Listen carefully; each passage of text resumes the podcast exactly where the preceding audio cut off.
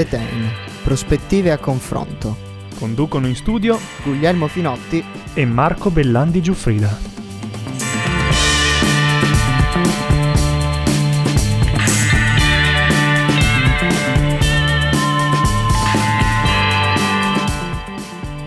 E buonasera e benvenuti su Zetain, amici radioascoltatori che ci state ascoltando in streaming come ogni lunedì alle 19 su sambaradio.it e un buon salve o un buongiorno a tutte le altre persone che ci stanno ascoltando in podcast da altre amene, amenissime come al solito località dello spazio-tempo. Io sono come sempre il vostro conduttore Guglielmo Finotti e qui con me in studio c'è il mio carissimo, ormai consolidato anchorman Marco Bellandi Giuffrida. Buonasera Saluta. a tutti, buonasera a tutti i radioascoltatori. Anche se sono un po' raffreddato stasera, sono qua con Eh voi. sì, Ma come sempre, come abbiamo ripetuto nelle ultime tre puntate, per inconvenienti tecnici o per raffreddori o quant'altro, the show must go on. The show must go on. The show must go on e questa sera con noi abbiamo una bellissima e carinissima e voce femminile che vi proponiamo qui a Samba E Radio. voce molto- storica di Samba Radio, Voce storica di Samba Radio che è tornata con noi in esclusiva dopo una piccola permanenza in terra nemica.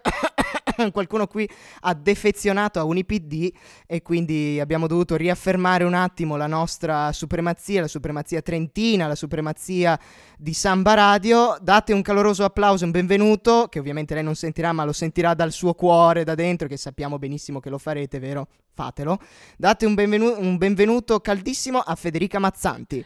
Ciao ragazzi, buonasera, buonasera a tutti i nostri radioascoltatori. Eh, sono tornata oggi pomeriggio negli studi di Samba Radio e devo dire che sono molto molto contenta, mancavo da, da maggio credo. È sempre bello tornare a casa, ecco. Mancavi da troppo tempo, Fede Mazza. Anche noi abbiamo sempre. Ci manchi sempre quando si tratta di discutere. Ma qua, qua ci vorrebbe qualcuno dal- da studi internazionali, ci vorrebbe un qualche voce competente quando parliamo. Per esempio, anche la scorsa volta abbiamo parlato di NATO, abbiamo parlato di come la NATO sia brain dead, o forse no. O forse no, quindi ne abbiamo parlato con due espertoni, abbiamo parlato con eh, Marco Vento dalla NATO, dal quartier generale della NATO in collegamento da Bruxelles e ne abbiamo parlato con Aldo Carano, uno studente sempre di studi internazionali che ora sta facendo un Erasmus a Maastricht, anzi Maastricht come direbbero gli olandesi. Quindi ora che lo sapete e se non avete ascoltato male come sempre, perché devo sempre ripetere queste cose, non mi ascoltate le puntate precedenti. Pubblico! No, no, ce le ascoltano, ce le ascoltano, facciamo sempre un grande successo e anzi dobbiamo ringraziare chi ci segue eh, dai social, da Facebook, da Instagram, anche da Twitter. Noi li ringraziamo e davvero eh, sono, Questo- sono davvero eh, il motivo per cui andiamo avanti tutte le volte. Grazie Questo mille. era il subdolissimo modo di Marco Bellandi per dire andate a metterci mi piace. Quindi fatelo e soprattutto, ascoltatori, andate a recuperarvi le puntate, andatevi a scaricare il podcast su www.sambaradio.it e mi raccomando, approfittatene anche per fare un salto sul blog di Zetain, eh, www.zetain.home.blog. Tra l'altro abbiamo anche un nuovo logo e un piccolo restyling grafico going on, quindi e stay tuned per eh, i prossimi sviluppi anche lato podcast che come sempre troverete diciamo di solito il martedì, mercoledì, esami, sessione, brutte cose permettendo, ecco. Ma veniamo a noi perché è arrivato il momento come ogni settimana di introdurre il menu.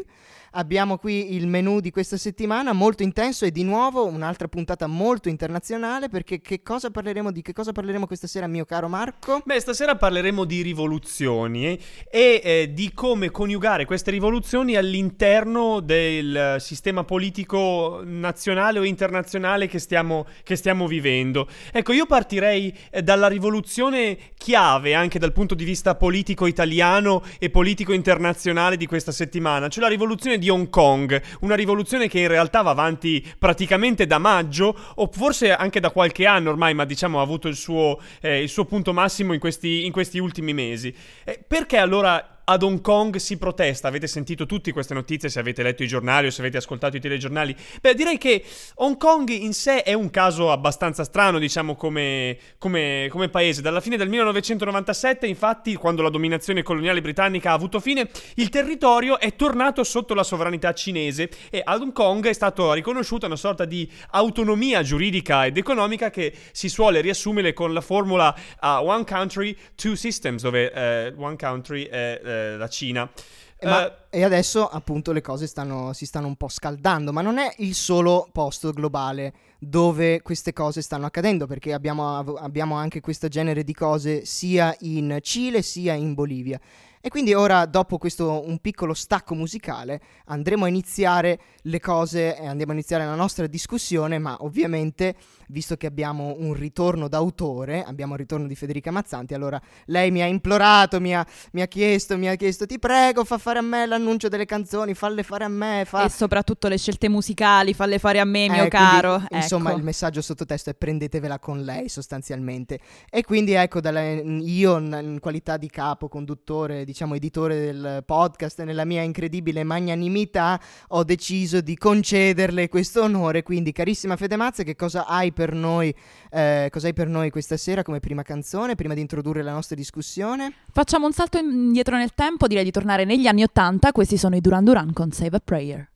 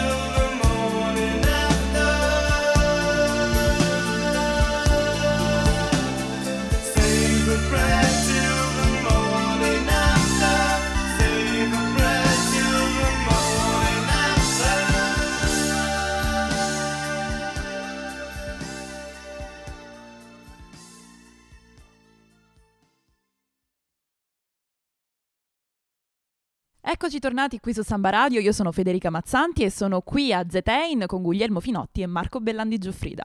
Questa sera, come vi abbiamo detto precedentemente, parleremo di rivoluzioni, di cosa sta succedendo nel mondo.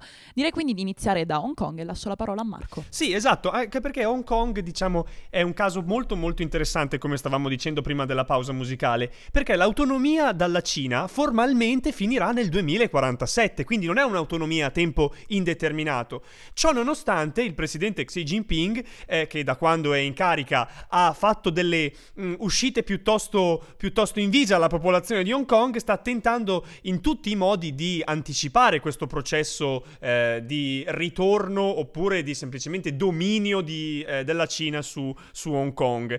Eh, l'ultimo atto, diciamo quello più eh, grave e che ha causato poi l'inizio di tutte le manifestazioni, è quello eh, che facciamo risalire a marzo del 2019, quando il Consiglio legislativo di Hong Kong, che è una sorta di Parlamento che in realtà è una diretta emanazione del Partito Comunista Cinese, ha praticamente proposto e approvato una legge che avrebbe permesso ai soggetti sospettati di aver commesso dei reati eh, ad Hong Kong di essere estradati nella, nella madrepatria Cina. Perché questa cosa ha creato tutte le, provo- tutte le manifestazioni che abbiamo, che, abbiamo visto, che abbiamo visto nelle televisioni, abbiamo letto sui giornali? Perché ad Hong Kong in realtà ci sono moltissimi oppositori eh, del, del, governo, del governo dittatoriale cinese e sappiamo bene che in tutte le dittature di solito gli oppositori oppositori politici non sono mai arrestati in quanto tali, in quanto oppositori politici, sono sempre arrestati con la scusa di avere commesso, insomma, dei reati di altro tipo, no? Nel senso, quindi, e in realtà poi mi correggo parzialmente, la proposta è stata ritirata nel settembre del 2019, ma le proteste sono comunque rimaste. Si protesta contro il modo di, della Cina di gestire, eh, insomma, sia, eh, la, la, sia, il paese sia la popolazione e, il, e soprattutto si contesta la continua violazione di diritti diritti umani eh, che in realtà in Cina è all'ordine del giorno, non c'è libertà di espressione, i social network non possono essere utilizzati e quelli che possono essere utilizzati sono controllati dal governo, quindi scusate. No, a tal proposito volevo sottolineare proprio di violazione di diritti umani in Cina, proprio l'ultimo scandalo che c'è stato in questi giorni, non so se avete sentito, della ragazza che sul social network di proprietà cinese TikTok ha, diciamo, in qualche modo evitato la censura parlando dei campi di concentramento che stanno avvenendo in... Uh, stanno avvenendo, diciamo, tristemente ci sono uh, in, in, Cina e in cui il governo cinese detiene migliaia di musulmani, eh, ovviamente torturandoli e commettendo altri orribili possibili crimini, quindi è comunque un qualcosa di assolutamente attuale e presente tutt'oggi. A proposito di social network, vero Marco? Sì, esatto.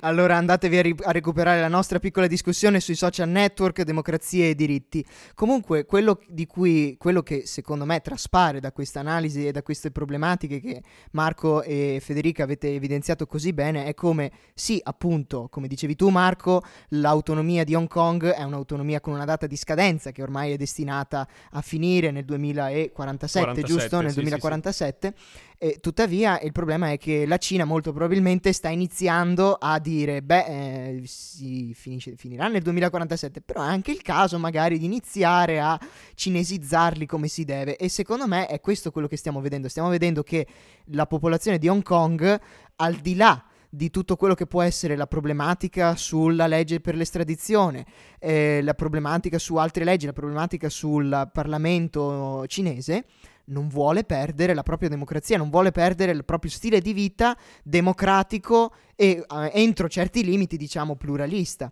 E un'altra cosa, un altro elemento da dire e che poi introdurrò un'altra piccola discussione interessante riguardo, è che eh, diciamo che la comunità internazionale sta cercando di reagire in qualche modo. Eh, sì, tranne, tranne, diciamo nell'Unione Europea dove le notizie su Hong Kong passano in maniera quasi silente. Devo dire, siamo, ci siamo fatti battere da Donald Trump. Infatti, ci siamo fatti battere da Donald Trump. E questa fatti... è una vergogna che cade purtroppo sia sull'Unione Europea sia sull'Italia, su cui poi voglio dire qualcosa di preciso. Ma una cosa alla volta, infatti, perché Don- Donald Trump, incredibilmente, eh, sta usando un pugno molto duro con la Cina. Oddio, incredibilmente mica tanto perché è nel bel mezzo di una, di una guerra commerciale con la Cina. Tuttavia anche eh, si è speso in maniera diretta e precisa sull'utilizzo e sulla eh, condanna di me- dei metodi cinesi verso eh, le proteste a Hong Kong, che ricordiamo non sono tra l'altro neanche le prime proteste, perché già qualche anno fa c'era stata la protesta degli ombrelli, la rivolta degli Esatto. ombrelli, quindi diciamo Sì, che ormai è una condizione sistemica quella di Hong Kong, ma torniamo al punto, Donald Trump quello che ha fatto è stato eh, approvare un atto, un, un atto presidenziale dove andava ad operare su quella che è una legislazione molto particolare che determina i rapporti statunitensi con Hong Kong. Cosa succede? C'è una legge che permette eh, in termini molto facilitati alle compagnie americane di fare affari con Hong Kong. E tra le leggi, tra, questa, tra i meccanismi che questa legge inserisce, c'è anche un, eh, uno strumento di politica monetaria che rende possibile di ancorare il tasso del dollaro di Hong Kong al- alla valuta del dollaro americano, facilitando enormemente gli scambi commerciali tra le compagnie americane e la Cina, utilizzando come veicolo, diciamo come tramite, come intermediario, proprio Hong Kong. E cosa ha fatto Donald Trump? Ha eh, agito su questo meccanismo, su questa legge che permette questi scambi commerciali, per restringere tutte le, importazio- le esportazioni e l- la vendita di materiale che è utilizzato di solito per reprimere le rivolte, quindi eh, non necessariamente armi o munizioni, ma proprio gas lacrimogeni e altri materiali. Tuttavia, da quello che ho capito, potrebbe anche darsi che Donald Trump non sia stato particolarmente favorevole a firmare questi documenti. Infatti, voci di corridoio hanno riportato che eh, sia sta- siano stati più, diciamo, le figure vicine, i tecnici vicini a Donald Trump, il suo, il suo gabinetto fondamentalmente a prendere queste decisioni e a ehm, in qualche modo consigliare il presidente sulle scelte da fare. Quindi non è stata proprio una presa di posizione di Trump esattamente quanto più del suo entourage, di coloro che lavorano con lui, perché lui molto spesso si vuole mantenere molto più radicato sulle questioni eh, americane, che ha mostrato varie volte di non volersi immischiare in determinate situazioni, però ovviamente qui stiamo parlando di una questione molto sensibile, in quanto, come detto, appunto, Long- Hong Kong è il, diciamo, il ponte con la Cina, quindi lì ovviamente le, le questioni economiche e diciamo di relazioni internazionali che trascendono il puro governo americano sono molto più importanti che le prese di posizioni singole di una persona. E in più, in aggiunta, ricordiamo che, certo, ovviamente, magari come dici tu, queste voci di corridoio magari sono anche vere, cara Federica. Però eh, penso che comunque questo, come, come al solito con Donald Trump, non l'ha esentato da, fare, da prendersi il merito e da eh, entrare in roboanti tweet dove si parlava di democrazia e di eh, mantenimento di una situazione democratica a Hong Kong. Tuttavia si tratta comunque di una situazione altamente scottante. Sì, altamente scottante. Anche in Italia questa cosa è stata scottante, proprio perché è di qualche giorno fa la notizia che l'ambasciata cinese ha definito l'Italia irresponsabile. Ok? Per avere invitato. Perché in- al Senato è stato invitato in una mm, conferenza li- il leader delle proteste cinesi, Joshua Wong. È stata un'audizione o una conferenza, non so bene come definirla, organizzata dal Partito Democratico e da Fratelli d'Italia. eh, e il cui, mh, il cui video potete trovare su Radio Radicale, in realtà è molto interessante, è un'ora di conversazione che io consiglio a tutti, a tutti di sentire. Ecco, di fronte, di fronte a, questa, a questa affermazione, che non è un'affermazione, è semplicemente una minaccia. È una minaccia perché tira in ballo anche il- l'accordo sulle vie della seta che è stato firmato in una sorta di memorandum ormai quasi, quasi un anno fa. Ecco, io credo che se il governo italiano ha trazione filo cinese, perché questo è il Movimento 5 Stelle, Alla fine questo sì. è il Movimento 5 Stelle. Scusate se, se- se mi scaldo, però è, è così, non ne parla mai nessuno. Ma tra nessuno l'altro- ne parla in, in questo paese, ma il Movimento 5 Stelle ha. Il- coll- è collegato con un doppio filo alla Cina. Ma tra l'altro eri tu, eri proprio tu che in qualche puntata fa, quando parlavamo appunto di social network, eh, e anzi della Nato forse era. Sì, sì, sì, era l'ultima puntata. Esatto, nel dubbio andatevele a recuperare entrambe, io faccio sempre promozione. Eh, dicevi appunto come eh, Beppe Grillo, il fondatore del Movimento 5 Stelle, era stato sorpreso, diciamo, era stato sorpreso a uscire dall'ambasciata cinese. Quindi direi che ci sono eh, molti elementi che, diciamo, destano un po' di preoccupazione. Sì, destano un po' di preoccupazione, ma semplicemente perché se il governo italiano non respinge queste minacce al mittente, ok? Se il governo italiano non respinge queste minacce al mittente, allora vuol dire che stiamo piegando la testa e accettando un modello di, non so, eh, democrazia illiberale, ok?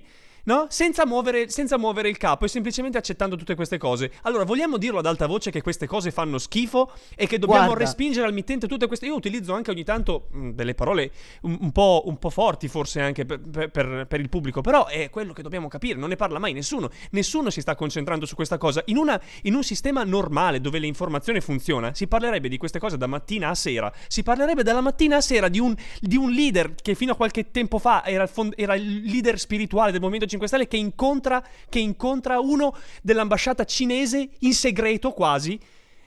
E questo è, è il partito che ha fondato e di cui ancora oggi è leader spirituale sta al governo. Non, lo so, sinceramente Guarda. io lo trovo una cosa vergognosa. Marco, Scusate non solo io sono d'accordo, ma adesso ti rincaro pure la dose contro questa gente, perché poi questa gente, queste persone e diciamo queste aree di parri- politiche sono le stesse aree politiche che poi vanno a dire e ad andare contro il- altri governi, per esempio europei, per, scavarsi, per cavarsi di dosso dai governi europei e dall'influenza europea, nella quale noi abbiamo un ruolo decisionale, per poi andare a- ad concludere accordi contrattuali e oppure voler semplicemente prendere finanziamenti da attori assolutamente illiberali e non democratici come la Russia, come la Cina e così via.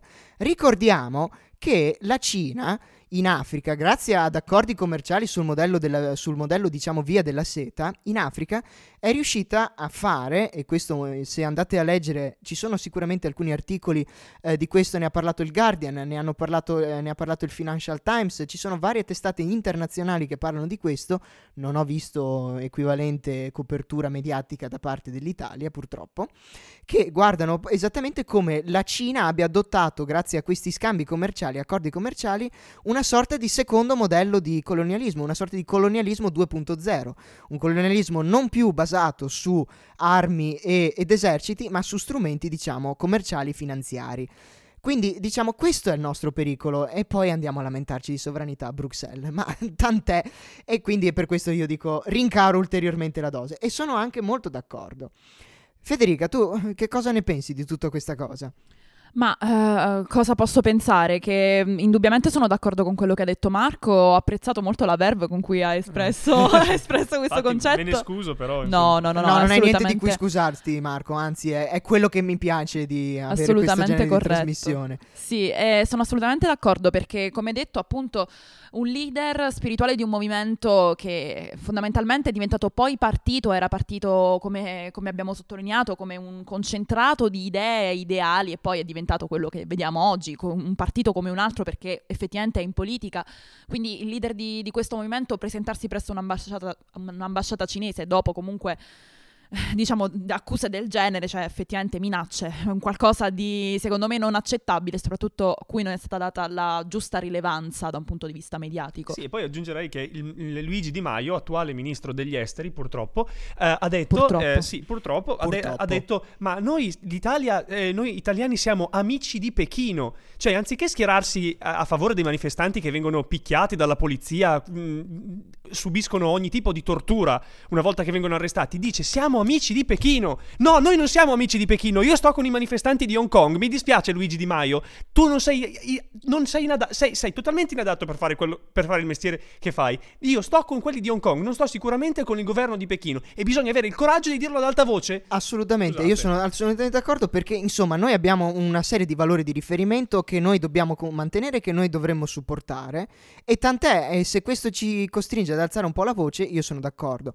anche perché personalmente eh, sono poco d'accordo anche con alcuni che propongono di fare tutti questi accordi con Cina e quant'altro, eh, pur al costo di volgere lo sguardo e gli occhi dall'altra parte quando si tratta e quando vediamo e quando assistiamo a questo genere di violazioni dei diritti democratici, di tutti questi diritti di cui noi ci riempiamo magari la bocca spesso e volentieri purtroppo a vuoto e poi eh, improvvisamente volgiamo lo sguardo dall'altra parte quando a commettere queste violazioni sono dei partner che purtroppo hanno la upper hand, quindi hanno il vantaggio da un punto di vista commerciale di negoziazione e questa è una cosa di cui parleremo subito dopo. Ma vedo che Federica vorrebbe intervenire, sentiamo. Secondo me il punto fondamentale è che il ruolo dell'Italia, ma soprattutto dell'Europa, ora come ora, da un punto di vista di politica estera, è abbastanza infimo. Cioè, nel senso, fondamentalmente si parla, si fanno solo molte parole e pochissimi fatti. Io non sono molto del, dell'idea dell'interventismo a livelli massimi, eh, perché eh, è, abbiamo prove concrete a livello storico di come molto spesso, non facendosi fatti propri, parlando in maniera molto terra-terra, eh, le, diciamo, l'outcome che ne è derivato non è stato estremamente positivo. Iraq. Esattamente. Quindi eh, indubbiamente eh, intervenire troppo è negativo sotto certi aspetti, tuttavia eh, la posizione dell'Unione Europea, che comunque dovrebbe essere una forza politica e democratica di un certo peso a livello internazionale, eh, al momento è abbastanza rilevante e l'Italia, che è uno dei paesi comunque più eh, influenti da un punto di vista non solo ideologico, democratico, ma anche commerciale, altrettanto non si sta esponendo e si, eh, diciamo, abbassa a questi mezzucci che non fanno altro che far ridere, perché un paese come l'Italia, che è uno dei paesi che ha fond- cioè, su cui si, si, è basato fondamentalmente il, il modello democratico, in, uh, ovviamente lasciando perdere uh, la parentesi fascista e cose del genere, però l- la democrazia italiana comunque ha funzionato, da quando c'è stata la democrazia ha sempre funzionato. Quindi invece di uh, diciamo, schierarsi a favore dei valori liberali e democratici che dovrebbero essere promossi all'estero, dovrebbero essere supportati, stiamo a fare i teatrini. Cioè, questo è il mio pensiero in, in, merito. Già, stiamo a fare i teatrini perché non è solo lo Stato italiano, a quanto pare, che eh, combina questi teatrini, ma sono anche alcune aziende italiane che purtroppo vengono messe anche in una posizione un po' difficile. C'è un esempio, un articolo di t- circa tre mesi fa, un po' più di tre mesi fa, sul Guardian, eh, di quello che è successo a Versace e prima di lasciarvi alla prossima pausa eh, pubblicitaria piccola, avanziamo questa piccola provocazione. Versace, come altre compagnie, è finita un po' nei guai con eh, Hong Kong, diciamo, e con la Cina eh, nelle sue relazioni perché, perché ha inserito su una delle sue magliette che ha prodotto ha inserito eh, diciamo le varie nomi delle località dove esistono i suoi store, dove esistono i suoi punti vendita a dettaglio. Quindi per esempio Roma, Italia, mettendo il nome della città e dello Stato. Cosa ha fatto? Ha osato addirittura mettere eh, il nome Hong Kong e al posto di mettere Cina ha messo Hong Kong per indicare il territorio indipendente. Apriti cielo! La Cina ha minacciato assolutamente di eh, combinare disastri, di eh, rompere, di tagliare i ponti, di impedire a queste compagnie di esportare i loro prodotti in Cina. E questo è un problema perché ovviamente eh, dovendo le compagnie sopravvivere e dovendo anche portare a casa un po' di moneta, eh, cosa fanno? Eh, gli chiudi il mercato più importante del mondo, la Cina, dove circolano soprattutto nell'alta moda eh, milioni e milioni di euro? No, e quindi si adattano ai dettami della Cina. Solo che purtroppo questo ha un costo. Questo ha un costo perché la Cina a questo punto è diventata, diciamo, un po' il bulletto che può dire a qualsiasi compagnia e anche a qualsiasi stato di comportarsi, di fare il gentile con loro, diciamo, eh, dentro a queste, diciamo, issues, a queste tematiche molto, molto, ma molto delicate. Però così facendo un gioco che è sostanzialmente illiberale e antidemocratico. E qui vorrei, vorrei, prima di staccare con la musica che ci annuncerà come sempre la nostra carissima Federica, vorrei aprire come una provocazione. Fin dove ci si può spingere in questo gioco? Cioè fin dove eh, una libertà di imprenditoriale di, una, di, un imprenditore può arrivare fino a sposare un regime completamente anti, antidemocratico e illiberale? Eh, si tratta di un dilemma un po' difficile. Si tratta di un dilemma un po' difficile la cui risoluzione non è, non è, per niente scontata. Tuttavia ci sono questi problemi per cui anche l'Europa, diciamo, eh, anche gli Stati europei convivono, diciamo, e chiudono di nuovo, torniamo di nuovo su questo tema che avevo già introdotto, quest'occhio, chiudono quest'occhio su questi regimi altamente non democratici. Ma certo, la stessa cosa sta succedendo anche con Apple che eh, esatto. si è esatto. piegata a uno dei, a uno dei diktat eh, della Russia che aveva chiesto per l'appunto di modificare la cartina geografica della Crimea, mm. no? e Apple l'ha fatto senza, senza colpo ferire, ha accettato questa, ha accettato a, a, a testa china questo, questo, diktat. E secondo me le imprese, soprattutto le grandi imprese, le multinazionali, hanno eh, diciamo una, un, un, fortissimo, un, fortissimo, potere che possono sfruttare in maniera, in maniera anche eh, più, corretta. più, corretta. secondo me. Esatto. E in questo senso dovrebbero essere aiutate anche dalle istituzioni sovranazionali. Soprattutto, penso, quelle che dovrebbero penso, difendere esatto, la democrazia. Sopra, ad esempio, io credo che l'Unione Europea in questo, in questo, in questo senso abbia, potrebbe avere un fortissimo ruolo. Potrebbe avere un fortissimo ruolo anche dal punto di vista negoziale con la Cina. e non, sta, e non lo sta, utilizzando, proprio perché insomma non credo che tutti gli stati membri dell'Unione Europea condividano, condividano le, nostre, le nostre visioni sulla Cina. Al di là dell'Unione Europea, mi si faccia dire un'altra cosa, lo Stato Vaticano. Qualche giorno fa il Papa così ci facciamo subito cacciare. No, eh, eh, dai il, Marco, il Papa, dai. Il Papa ha detto eh, in un'intervista alla Repubblica, è stato, gli è stato chiesto cosa ne pensasse di Hong Kong e lui ha detto ma insomma non c'è solo Hong Kong, in fondo insomma anche Pechino, ricevendo anche i plausi dell'ambasciata di Pechino. Ecco, se neanche il Papa, io non mi stupisco perché chi, chi conosce la storia di questo Papa non si stupisce e mi fermo qui, potete eh, fare le vostre ricerche se volete sapere che cosa intendo dire. Ecco, io non mi stupisco, però diciamo se anche il Papa, se anche il rappresentante del cattolicesimo mondiale mondiale si piega a queste cose, eh, allora ragazzi siamo proprio persi, siamo proprio persi. Assolutamente, ma vediamo, eh, me, riflettete mentre sentite un po' di musica su tutto questo, quello che è successo e quello su cui abbiamo detto, mentre Federica annuncia una nuova canzone. Che cosa abbiamo adesso Federica? Adesso ascoltiamo Ava Max con Sweet But Psycho. A voi. Oh, she's sweet but a psycho, a little bit psycho. At night she's screaming, I'm on my mind, my mind. Oh, she's hot but a psycho, so left but she's right though. At night she's screaming, I'm on my mind, my mind. She'll make you curse, but she a blessing. She'll rip your shirt.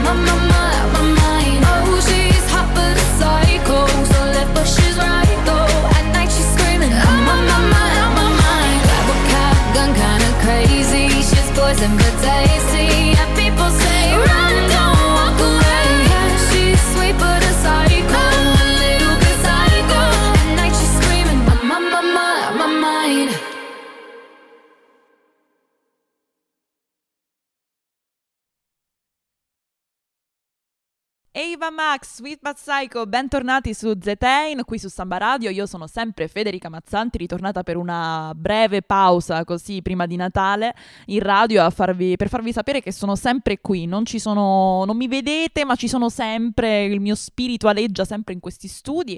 E ritorniamo a parlare di cose serie. Festa Madonna, qu- quanto sei cattivo.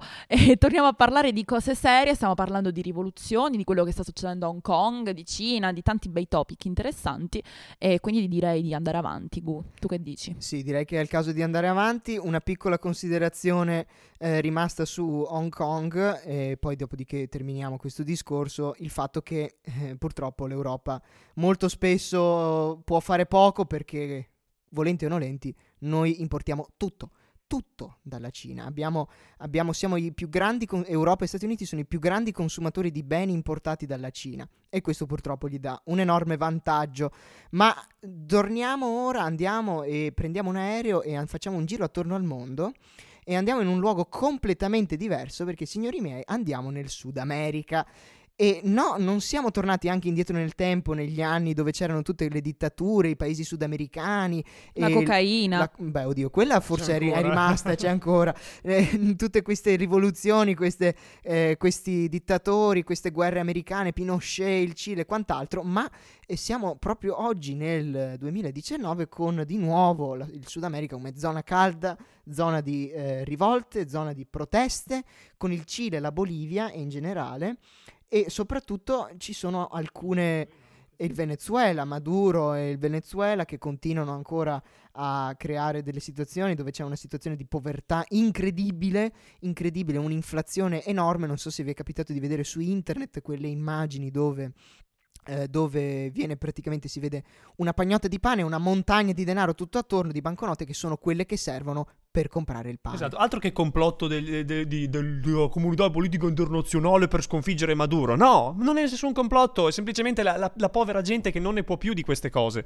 Scusate, eh beh, perché direi... purtroppo ogni tanto si leggono eh, queste cose su, sui social network e, su, Ma sì, e anche perché... tante volte su dei quotidiani nazionali. sì, quindi... perché cosa vuoi? Si deve difendere un po', si deve un po' difendere, si deve un po' difendere la parte politica, diciamo, di questo o quel presidente. Perché sì, esatto, in effetti... Eh, questo è il problema proprio. È questo il problema, perché appunto è un articolo molto interessante che vi propongo a chi di voi mastica inglese sulla questione, eh, per esempio, della Bolivia che ha a che, fe- a che vedere con eh, da un blog che si chiama Verfassungsblog, di cui metteremo il link nel podcast, ma eh, potete trovarlo nella https due punti doppia slash eh, verfassungsblog.de è un nome un po' complicato, lo so, infatti il blog è tedesco, ma eh, scrive anche articoli in lingua inglese.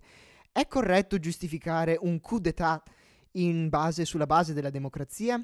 È un pensiero un po' provocatorio, perché eh, appunto eh, si dice, guardate, eh, il colpo di Stato che c'è ora in Bolivia, purtroppo, eh, per il solo fatto che magari noi eh, appoggiamo e siamo d'accordo con chi è ora al potere, con chi è stato, eh, con chi è stato, ha preso il posto, diciamo, di chi è stato deposto, per il solo fatto, per il mero fatto che siamo d'accordo eh, da un punto di vista politico magari, eh, sulle idee che bisogna, che bisogna, implementare e sulla condanna magari a eh, azioni illiberali del precedente regime, questo basta a giustificare un colpo di Stato?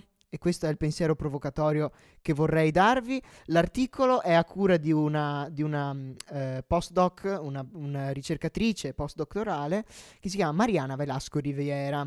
Sentiamo cosa hai da dire tu, Marco. Per Ma sì, caso. sì, sì. Allora, io sinceramente devo dire, eh, si, io sono dell'idea che non si possa mai giustificare un colpo di Stato. Non si possa mai giustificare un colpo di Stato. Io credo che Evo Morales fosse un pericoloso dittatore, lo dico proprio onestamente. Anche lo Human Rights Watch ha denunciato in questi anni violazioni di diritti umani in continuazione.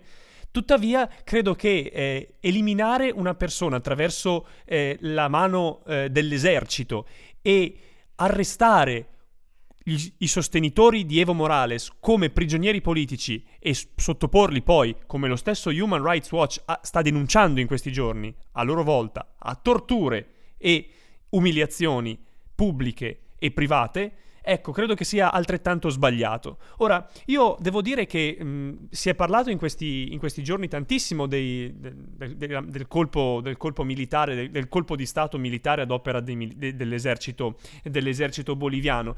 Ecco, però si sono lette delle stupidaggini, devo dire anche da parte di alcune comunità giovanili trentine anche, no? Sulla... sì, sì, sì, non farò nomi perché ovviamente siamo troppo... No, però ecco, sulla, diciamo, su questo eh, Evo Morale Morales rappresentato insomma come una sorta di santo eh, legittimamente e democraticamente eletto e destituito dai poteri forti eh, schiavi dell'America. Non è proprio così.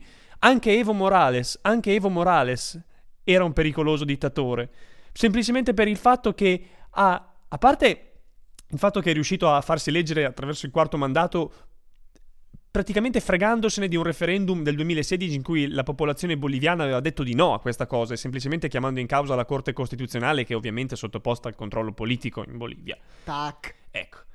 Guardate Ah. ragazzi, questo mostra- dimostra l'importanza, piccola parentesi, di un sistema anche come il nostro dove fortunatamente le separazioni sono un po' più nette anche se molto sempre fluide e dimostra l'importanza di avere un sistema chiamato cosiddetto di checks and balances, dove ovviamente una branca controlla quella che fa l'altra, non si tratta semplicemente eh, della magistratura che, oh mio Dio, che va a controllare, a mettere il naso nella, nella politica italiana, è il suo lavoro, è il suo lavoro, deve controllare e viceversa ovviamente il governo può riformare la Non ci giustizia stiamo e così assolutamente riferendo a eh, vicende che stanno accadendo in questi giorni in Italia, ovviamente. No, no.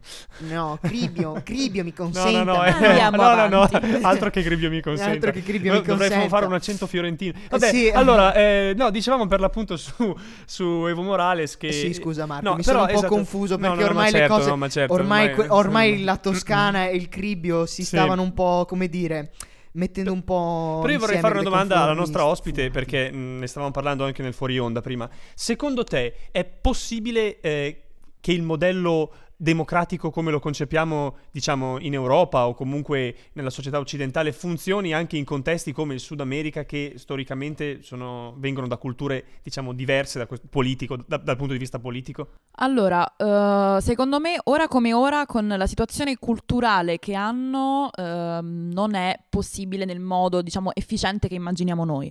Ricordiamo che comunque la democrazia è un concetto puramente occidentale, è un concetto che è nato molti, molti, molti secoli fa, ma comunque ha avuto la sua massima espressione eh, nel senso ovviamente in cui la, la percepiamo oggi a livello statale, comunque con, con i suoi valori liberali mh, di molto di recente. Quindi è, un- un- è un'invenzione che è stata effettivamente esportata in altri luoghi del mondo. Ovviamente in, eh, nel resto del mondo non si ha la stessa cultura occidentale, non si ha, stessa, eh, non si ha lo stesso rispetto dei valori democratici, quindi far attecchire ex novo completamente dei valori che non sono autoctoni di una certa area, che non fanno parte di una certa cultura, risulta essere secondo me molto molto difficile. E qui appunto abbiamo casi come quelli sudamericani che sono l'esempio più eclatante di eh, tentativi appunto di esportazione della democrazia che non sono riusciti in maniera così, eh, così ottima, ma anche la stessa Unione Sovietica dopo la dissoluzione, insomma ci sono, ci sono tuttora varie problematiche, ovviamente è un, è un qualcosa di estremamente, una questione molto delicata e molto spinosa.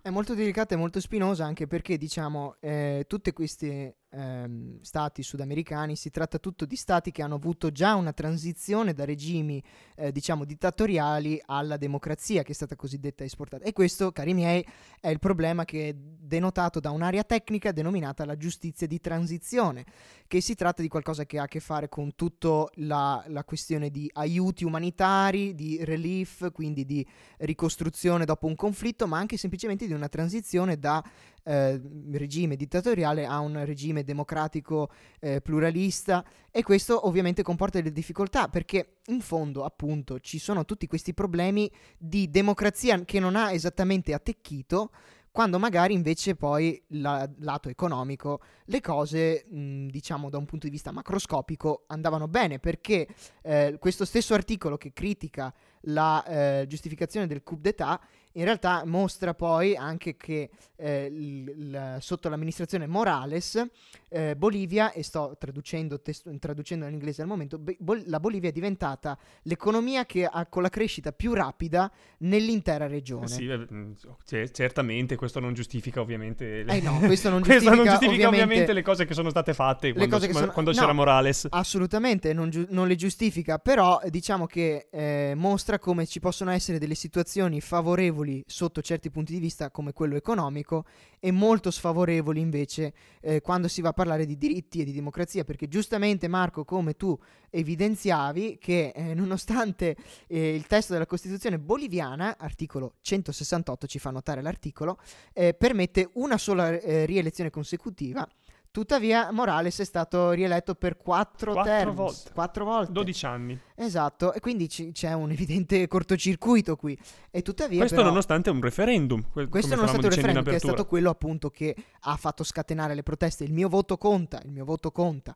E eh, nonostante tutto, però, ha continuato questa cosa, considerando anche che eh, Morales purtroppo però ha ricevuto anche, comunque è stato rieletto con molti voti. Ma anche lì di nuovo brogli elettorali, sospetti di brogli elettorali, sospetti di problemi e eh, un conteggio dei voti che era un po' un testa a testa che si è misteriosamente fermato proprio quando Morales era in vantaggio. Eh, ma sentire, ma sai, a sentire alcune persone anche insomma molto note in Italia, tutto questo in realtà non è vero, sono tutte organizzazioni pacate dall'America per dire queste cose, no? Nel senso, no, se tu leggi anche sui social network queste cose, trovi che l'OAS, che è l'Organ- l'Organization of American States, che ha denunciato per prima con un report molto molto lungo, uscito il 10 novembre, le irregolarità delle elezioni in Bolivia, insomma, eh, pare che le critiche, io ho letto tantissime critiche all'OAS che è stata accusata di aver fatto insomma eh, l'interesse dell'America e non quello della Bolivia.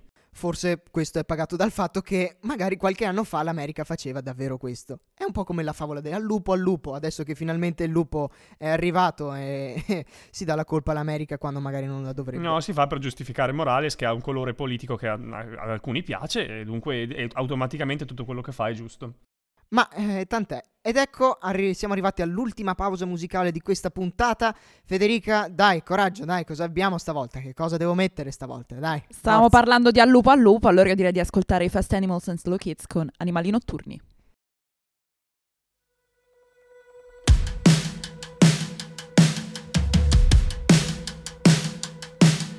Ma dove sono finiti tutti quanti? Eravamo almeno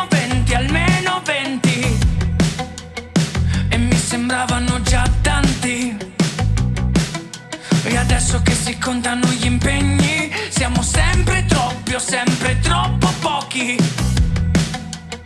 Che non mi godo più gli istanti. Ed ho paura che sia tardi. Se la vita è un lampo io non l'ho visto. Vorrei soltanto avervi accanto. Una canzone senza coraggio Un grande amore senza uno sbando.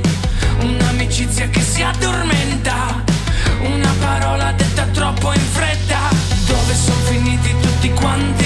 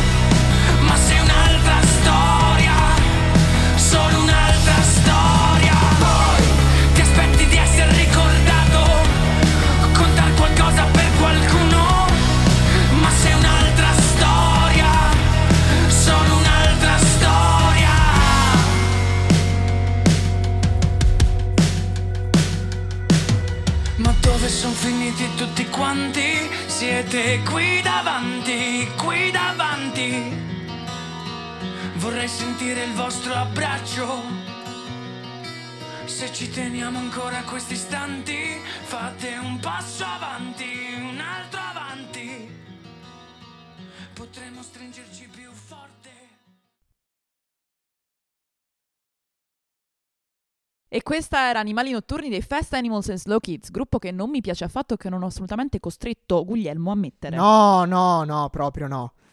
Bene, io dopo questo consiglio musicale, tra parentesi andate ad ascoltarli, sono un gruppo fantastico, ehm, direi di tornare a noi e mm, direi di lasciare la parola a Marco che ha una interessantissima citazione da proporci. Sì, esatto. Questa settimana, anzi, il vero, la settimana scorsa sul Foglio, il quotidiano diretto da Claudio Cerasa, è stata pubblicata un'intervista al sociologo americano David Brooks, il quale, tra le altre cose, ha detto eh, questa frase che vorrei commentare ora con voi. Il mondo è instabile e pronto a scoppiare. Il messaggio complessivo è che le carenze della globalizzazione liberale sono reali, ma che l'alternativa populista non funziona. Dice Brooks, bisogna scrivere un nuovo contratto sociale che conceda sia alle elite cittadine istruite sia alle classi lavoratrici delle periferie un pezzo di quello che vogliono di più. La protezione delle libertà democratiche e della società pluralistica da un punto di vista etico le une e i mezzi per prosperare nell'economia moderna le altre. Ora, la domanda che vi voglio fare è... Anzitutto se siete d'accordo con questa, con questa affermazione, vorrei partire proprio da Federica, e in secondo luogo qual è che cosa avviene dopo il populismo? Se, insomma, se la democrazia liberale oppure una democratura, insomma, che cosa, che cosa ci aspetta? Allora, dopo il populismo io ho paura di sapere che cosa ci possa essere perché ho una valutazione molto negativa del fenomeno populista per una serie enorme di ragioni che non starò qui a elencare perché sennò potremmo stare davvero fino a domani a parlarne. Ma comunque, ehm, secondo me, trovare una nuova alternativa può essere un, uh, un, qualcosa di affascinante da un punto di vista politico, perché io sono laureata in scienze politiche e relazioni internazionali, quindi diciamo che uh, stare qui a speculare su queste questioni teoriche mi interesserebbe, ma da un punto di vista pratico la vedo molto difficile perché trovare un, un, incrocio tra la democrazia e il populismo, cioè la democrazia come la intendiamo noi in senso liberale e il populismo sarebbe un qualcosa di molto pericoloso. Secondo me eh, la, quest- diciamo, l'ideale sarebbe veicolare queste, queste problematiche sociali che hanno determinato la nascita e la crescita soprattutto del populismo eh, nel contesto democratico e trovare una soluzione sempre nel contesto democratico. Io mi schiererò sempre a favore della democrazia e dello Stato come istituzione, somma e valore eh, supremo della vita di ognuno di noi, quindi non, eh, non sono molto a favore diciamo, di rimescola- rimescolamenti vari e creazioni astruse. Eh, a mio avviso la democrazia moderna dovrebbe tentare in qualche modo di capire come risolvere, sempre nel contesto statale e democratico, eh, questi profondi disagi che hanno, che hanno determinato il successo nefasto del populismo. Ora, per quanto riguarda me, invece, io in realtà sono d'accordo, diciamo, con quanto dice eh, David Brooks limitatamente magari al fatto che eh, ci sono delle carenze di questa globalizzazione liberale. Questo indubbiamente. Perché penso che ormai mh, questo sia, non dico un dato di fatto, però un dato su cui certamente si può discutere.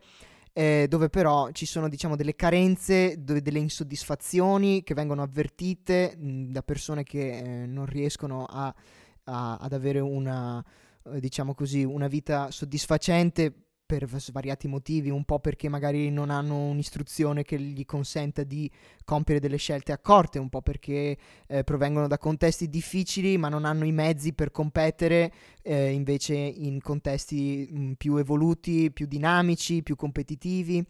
E ovviamente però eh, questo bisogna farci anche riflettere su quella, sulla panacea che si propone, perché può anche benissimo essere che la medicina sia molto peggio del male. Io ho diverse, diverse reticenze verso i populismi che ci sono al mondo. E infatti a livello di questa frase mi ha fatto venire in mente anche una frase di eh, Fukuyama che è stato intervistato in un piccolo podcast eh, sempre sull'economia di cui io vi consiglio un sacco la, eh, l'ascolto, che si chiama Freakonomics eh, la puntata è la numero 379, How to Change Your Mind. Si tratta di un podcast in inglese, quindi perdonateci, ma vi proponiamo molti contenuti in inglese, però purtroppo eh, i contenuti in italiano su certi argomenti scarseggiano, ahimè, guarda caso, non si parla molto di alcune cose.